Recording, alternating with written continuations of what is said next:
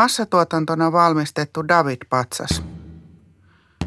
Ylioppilasjuhlissani ystäväni toivat veistoksen minulle lahjaksi piloillaan, tietäen kämpenkkisen huumorintajuni. Hekottelimme ja heitimme herjaa Davidin aktiivis-passiivisesta olemuksesta ja vähistä vaatteista. Sitten melkein heti perään ovikello soi, ja kynnyksellä seisoi vakavana ja juhlallisena kummisetäni. Täsmälleen sama patsas ojennettuna minua kohti. Mutta nyt pääosassa olikin rakkauteni taiteeseen ja pokan pitämiseen.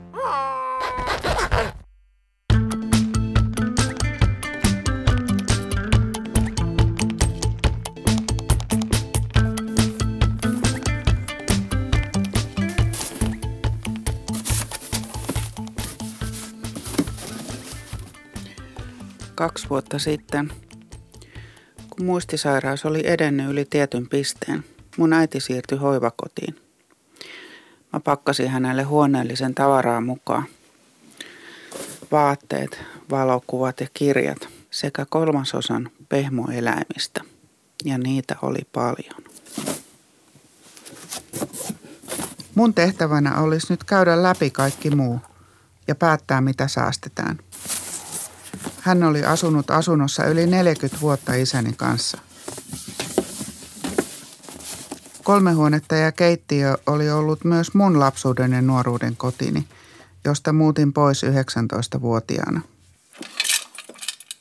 Otin kuvia astioista selvittääkseni niiden arvon ja liityin erilaisiin astioita käsitteleviin Facebook-ryhmiin.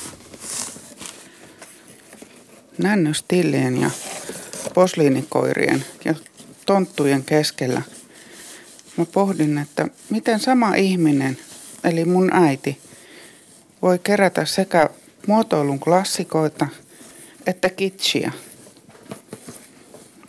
Mutta mitäs kummallista siinä on? Niinhän mäkin teen. Wikipedian kertomaa. Kitsch-esineet ovat tyylittömiä, mauttomia. Kitsch on monesti, joskaan ei aina, käyttökelvotonta krääsää. Kitschin valmistusmateriaali tai tuotantotekniikka on aina halpa. Monesti kitsch jäljittelee arvokkaampaa tai parempaa aihetta tai materiaalia. Kitschissä saattaa olla huumoriakin. Joku saattaa suosia kitschiä ironia mielessään. Camp on muuten kuin kitschiä, mutta se on tehty tarkoituksellisesti mauttomaksi toisin kuin kitsch. Kun korkeakulttuurinen taide on kaunista, tyydyttävää ja arvokasta, camp on elävää, nokkavaa, pinnallista, huomiota herättävää, röyhkeää ja haastavaa. Campista on sanottu, että se on niin hyvää, koska se on niin huonoa. Luulenpa, että ero äitiini on se, että mä tiedostan pitäväni juuri kämpistä ja kitsistä, ja hän ei. Juu, kiitos, kiitos. Kun Jehovan todistajia ilmestyi meidän opiskelijaboksin ovelle, pyysin aina katsottavaksi näitä paratiisitraktaatteja tai vartiotornilehteä, jos niissä on paratiisikuvia. Ja sitten vain vedin oven kiinni, kun olin saanut ne käteeni. Nämä paratiisikuvat on ihan parhaita. Camp ja kitsch hengessä, niistä on aina ollut iloa ja inspiraatiota kautta opiskeluvuosien. On aina ollut ihan heikkona niiden ylivertaisen täydelliseen tuonpuoleiseen maailmankuvaan. Paratiisissa erirotuiset ihmiset hymyilevät iloisesti toisilleen. Leijona ja karitsa painivat keppostellen keskenään etualalla. Suurisilmäiset lapset kurottavat ottamaan raikkaita hedelmiä. Taka-alalla joku soittaa sulosävelmiä. Kaikille aisteille on levitetty ylimaallinen onnellisuus.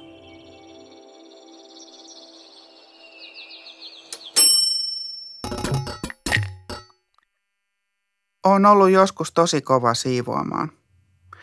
Saatoin imuroida äitiyslomalla yksiötä kaksi kertaa päivässä, vaikka siellä ei edes käynyt kukaan muu kuin mä. Siinä saattoi tosin tekemisen puutekin vaivata.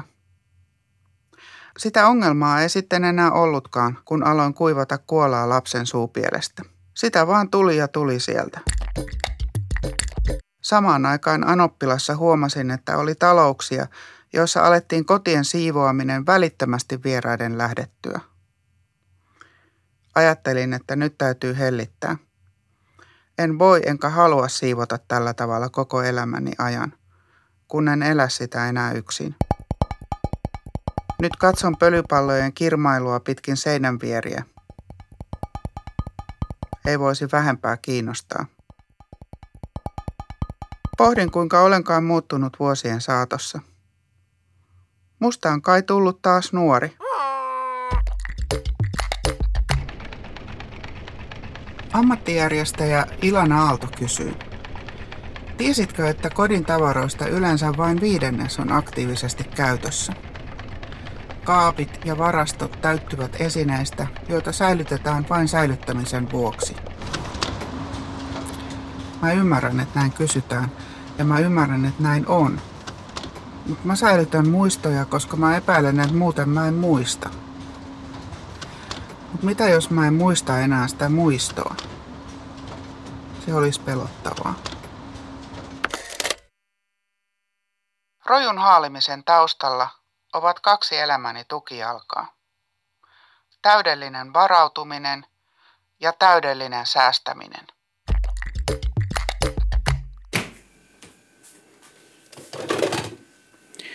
Varautuminen johtaa käsittämättömään määrään roinaa, jota raahaan aina matkalla valittamatta mukanani. Kun pakasit painaa, niin mä hoen itselleni. Niin usein olet pelastanut hankalasta tilanteesta viisikonkin.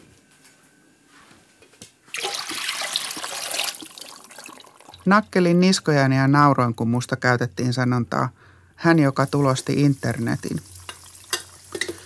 Yksi säästämisen muoto on ajan kapseloiminen muistoiksi. Tämän pääsylipun säästän muistoksi tästä ihanasta tilaisuudesta. Ja sitten nämä muistot asetellaan riviin. Toisella säästämisen muodolla mä tarkoitan tarkemmin ottaen pyrkimystä rahan järkevään käyttöön, eli ostosten tekemiseen edullisesti kirpputorilla. Tämän kuuleminen saisi läheiseni sahaamaan suonia ranteissaan.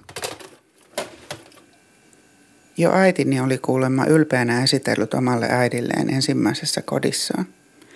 Katso äiti, peseen rätit aina heti, niin että voin käyttää ne useampaan kertaan.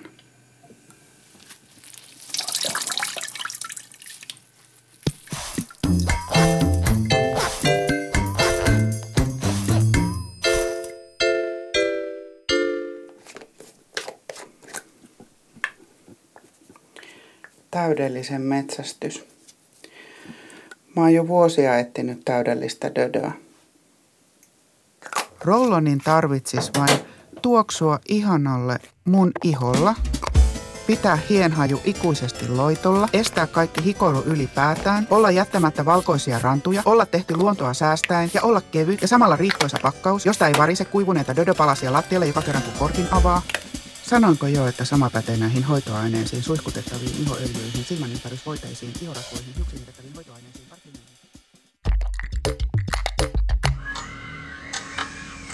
Blogisti Virve V kirjoittaa omasta matkastaan minimalistista elämää kohden. Raivauksen jälkeen olen ollut aivan älyttömän onnellinen, että tein sen. Tavaroita karsiessa tuntui välillä jopa hyvin nolota tunnustaa, että vaikka kuvittelin kesällä käyneeni tavarani niin hyvin läpi, löytyi minulta tosiaan vielä näin paljon turhia juttuja. Ajatus elämästä, jossa ei ole turhia, sotkua aiheuttavia ja siivousta häiritseviä rojuja, tuntuu aluksi kiehtovalta. Minusta se on ainakin täynnä mahdollisuuksia. Vähemmän aikaa pyykinpesuun, siivoukseen ja kateissa olevien tavaroiden etsimiseen sekä enemmän rahaa käytettävänä matkusteluun, elämyksiin ja kokemuksiin. Totta kai se kuulostaa hyvältä. On ihanaa, kun tavararöykkiöt eivät tee mieltä rauhattomaksi ja sisällä on levollinen olo. Niin, olen samaa mieltä kanssasi ja aion yrittää minäkin. Koska kokoan täydellistä maailmaa kotiini, se sisältää myös täydellisen tiedon kokonaisuuden, eli pahvilaatikot, jotka sisältävät kaikki kirjeet ja postikortit, jotka olen ikinä saanut. Paperisen muiston paikoista, jossa olen ollut. Lehtileikkeiden kirjon kaikista maapallon päällä kiinnostavista asioista, kuten vaikkapa tämä artikkeli, kun aivot ylikuormittuvat, keskittyminen ei onnistu. Kahta erilaista tehtävää voidaan helposti suorittaa samaan aikaan ilmeisesti silloin, kun ne aktivoivat aivon eri osia. Samaan aikaan voi esimerkiksi ihailla maisemaa ja keskustella. Tai säästää ja kerätä, säästää ja kerätä samaan aikaan.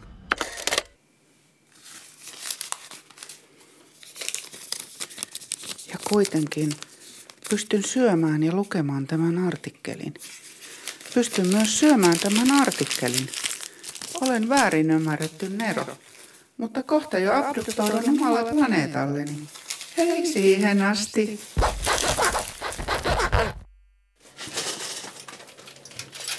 Oh, tää on ihana tässä. Pidän kädessäni D V D-elokuvaa. No niin. Onko mulla tää jo? Mitä takakansi teksti sanoo? Nouseeko mitään mielikuvia? Onko vai eikö ole? Soitanko kotiin? En voi. Silloin paljastun, että on täällä ostelemassa. Mutta en voi jättää sitä tähän. Tää on niin hyvä. Puoleen hintaan. Puoleen hintaan. No voin antaa tämän sitten lahjaksi. Tällä tavoin olen ostanut ja omistanut ainakin viisi Chris Nolanin ohjaamaa Memento-elokuvaa. Ja sama homma oli tahraton mieli elokuvien kanssa. Ja juuri ystäväni kertoi ostaneensa kirpputorilta kirjan, jossa oli hänen oma nimikirjoituksensa. Arvoisa tuomari. No? Mitä nyt on tapahtunut? Syytetty on vaalinut täydellisyyden ihannetta väärin, eikä ole sen takia saanut tehtyä tätä tärkeää tavaroiden lajittelu- ja karsimistyötä. On ollut siivouspäivä, mutta siitä onkin tullut syytetylle ostelupäivä. Miten tämä on mahdollista? No on aloitettu siivoaminen, mutta sitten on lähdetty ostamaan mukaan puuttuvia siivousvälineitä. Ja mitä tästä on seurannut? Syyttäjä. Tämmöiseen on tuhlattu aikaa, joka olisi voitu käyttää ulkoiluun, liikuntaan ja kirjallisuuteen.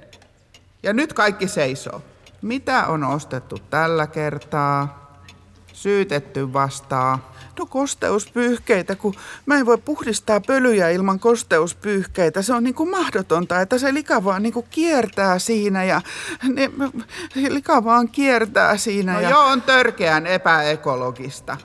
Kyllä onnistuu siivoaminen ilman kosteuspyyhkeitäkin. Epähygienistä ja kun rätit haisee. Ja mitä puolustuksella on sanottavana? Juu, no, no joo, että tätä mekin on käyty läpi, mutta et jos me saatais hänet edes pysymään tämän siivoustoiminnan alueella. Vaadin rangaistusta, arvoisa tuomari. Tuomitsen sinut. Onneton syytetty tuplasiivouspäivään, joka tapahtuu omista vaatteista tehdyillä räteillä. Ei! Ja ovi laitetaan lukkoon. Ei. Muista hei vetää noi listat kanssa. Ei rättejä. Ne on ihan huonoja ja haisee. Ei, ei, ei, ei, ei. Kyllä. Ei. Ja tuomiosta ei sitten voi valittaa mihinkään.